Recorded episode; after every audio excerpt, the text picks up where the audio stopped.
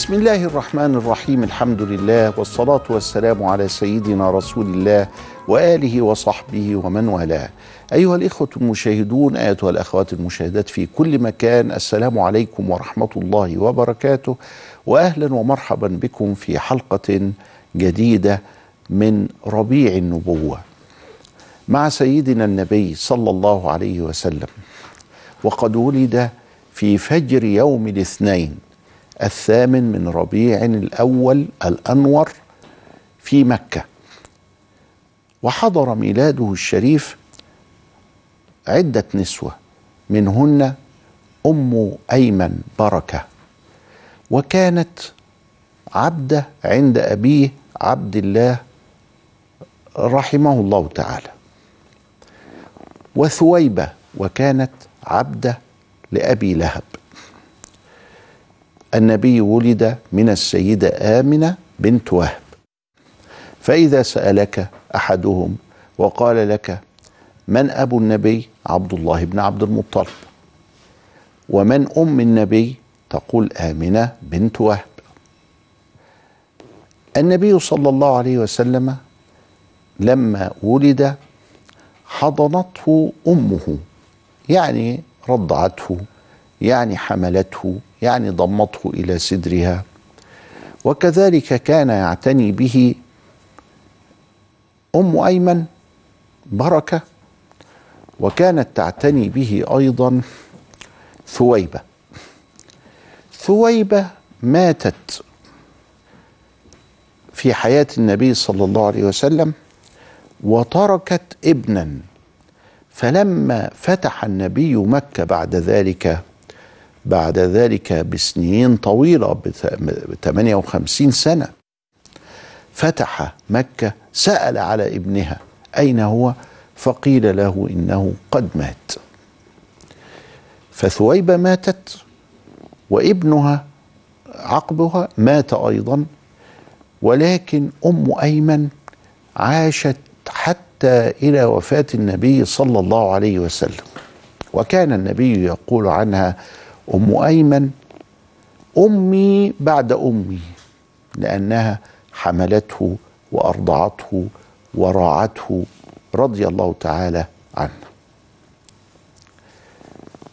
وبعد ذلك أخذته حليمة السعدية فأرضعته في مضارب بني سعد وكانت تعينها في هذه المهمة ابنتها. فإذا فالذي أرضع النبي صلى الله عليه وسلم حليمة وآمنة أمه وأم أيمن وثويبة فكل هؤلاء كانوا قد أرضعوه رضي الله تعالى عنهم أجمعين. النبي صلى الله عليه وسلم شب وترعرع في حضانة جده عبد المطلب وفي حضانة أمه إلى أن ماتت ودفنت في مكان قريب من المدينة على بعد ساعة من المدينة يسمى بالأبواء. دفنت في الأبواء وكان النبي صلى الله عليه وسلم عندما يسير من هذا الطريق يذهب لزيارتها ويدعو لها. محمد بن عبد الله وابن آمنة بنت وهب عليه السلام. النبي صلى الله عليه وسلم لما ولد ولد وحيدا أيضا كما كانت آمنة وحيدة لا أخ لها ولا أخت ووهب لم يأتي إلا بآمنة. قيل في التاريخ أنه خلف شخص اسمه عبد يغوث وعبد يغوث هذا خلف شخص اسمه الأسود وأرقم وهكذا. كل هذا ليس ثابتا والثابت أن آمنة كانت وحدها. لا أخ لها ولا أخت. والنبي صلى الله عليه وسلم مات أبوه وعندما كان عنده ست سنوات ماتت أمه وهي لم تتزوج بعد عبد الله فليس للنبي أخ.